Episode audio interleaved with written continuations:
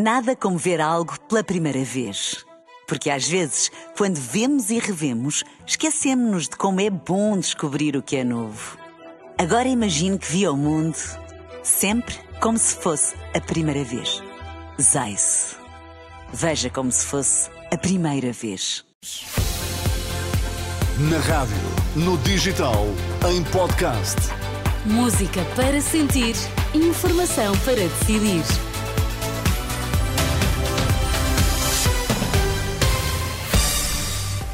As notícias das quatro na Renascença. A edição é agora do Miguel Coelho. Boa tarde, Miguel. Olá, Sónia, boa tarde. Quais são os temas em destaque? O último Conselho de Ministros, antes da exoneração deste governo, aprovou obras urgentes no aeroporto da Portela.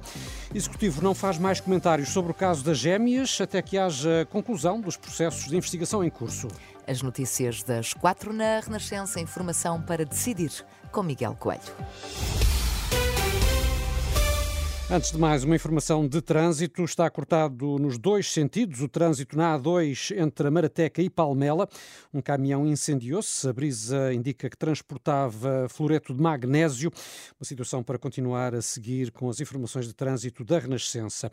O Conselho de Ministros acaba de aprovar uma resolução que determina a ANA que eh, concretiza obras imediatas no aeroporto Humberto Delgado para mitigar os constrangimentos operacionais e de conforto dos passageiros. Anúncio feito pelo secretário de Estado adjunto e das Infraestruturas, Frederico Francisco. O Governo não está uh, a obrigar a ANA a fazer nada que ela não, que ela não estivesse já obrigada a fazer no entendimento do, do, do concedente e da reguladora. O que nós estamos é a dar o corpo de resolução, de, por um lado, dar corpo de, de resolução do Conselho de Ministros a essas obrigações, ao entendimento que resulta das avaliações do regulador de que algumas dessas das obrigações que estavam previstas não foram até agora cumpridas, determinar a ANA que dê cumprimento a essas obrigações o eh, secretário de Estado eh, adjunto e das Infraestruturas, nesta última reunião do Conselho de Ministros antes da admissão do Executivo, que amanhã entra em gestão, também foram aprovadas medidas preventivas para evitar operações urbanísticas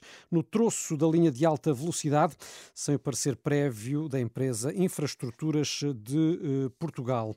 Durante a conferência de imprensa, a Renascença questionou a Ministra da Presidência sobre o caso das gêmeas brasileiras.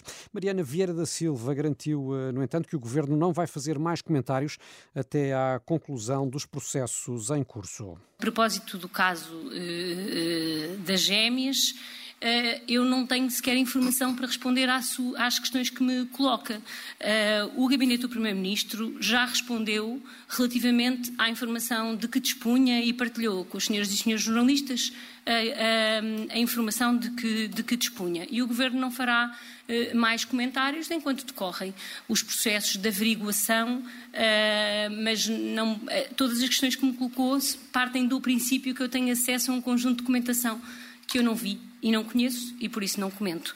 Uh, creio que e mais não disse sobre este caso a Ministra da Presidência. O Chega anunciou, entretanto, esta tarde que vai chamar ao Parlamento o Presidente do Infarmed. Esta manhã o PS chumbou o requerimento da Iniciativa Liberal que pedia a audição de sete pessoas sobre o caso das gêmeas brasileiras, incluindo a ex-ministra Marta Temido. André Ventura lamentou a posição do Partido Socialista e decidiu, através de um pedido putestativo, ou seja, obrigatório, chamar o Presidente do Infarmed, que disponibilizou um medicamento administrado às gêmeas luso-brasileiras. Este medicamento teria que ser aprovado sempre também pelo Infarmed. Bem sei que o procedimento do Infarmed é tendencialmente anónimo, codificado e automatizado, segundo nos transmitiram.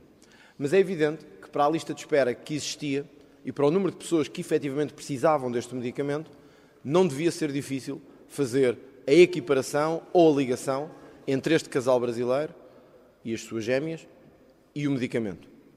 E, portanto, nós gostaríamos de saber como é que o Infarmed e porquê deu autorização a que este medicamento, com estes valores, como sabemos hoje, de mais de 4 milhões de euros, fosse eh, administrado nestas circunstâncias. Perguntas que o Chega quer colocar ao atual presidente do Infarmed.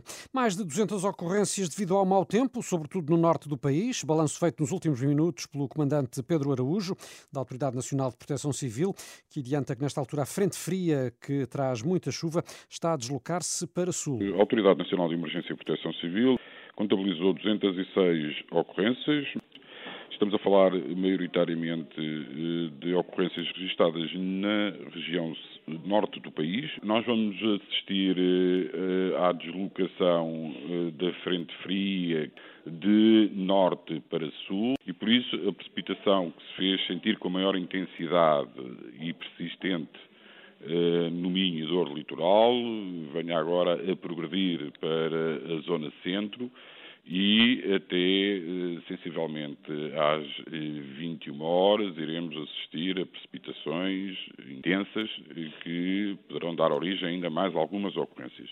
Comandante Pedro Araújo da Proteção Civil, ouvido pelo jornalista Vasco eh, Franco, com a previsão assim, Sónia, de muita chuva ainda para as próximas horas, sobretudo agora no centro e sul, depois uhum. de ao início do dia de hoje ter sido o norte o mais fustigado. Portanto, estamos aqui praticamente já na hora de ponta, não é? Convém ir com cuidado na estrada, porque com a chuva o acidente é mais fácil. Até porque, em véspera de fim de semana prolongado, é natural que muita gente se faça à estrada. Ora bem, ora bem. Até já, Miguel. As notícias sempre em permanente atualização, eh, quer no site, quer na aplicação da Renascença.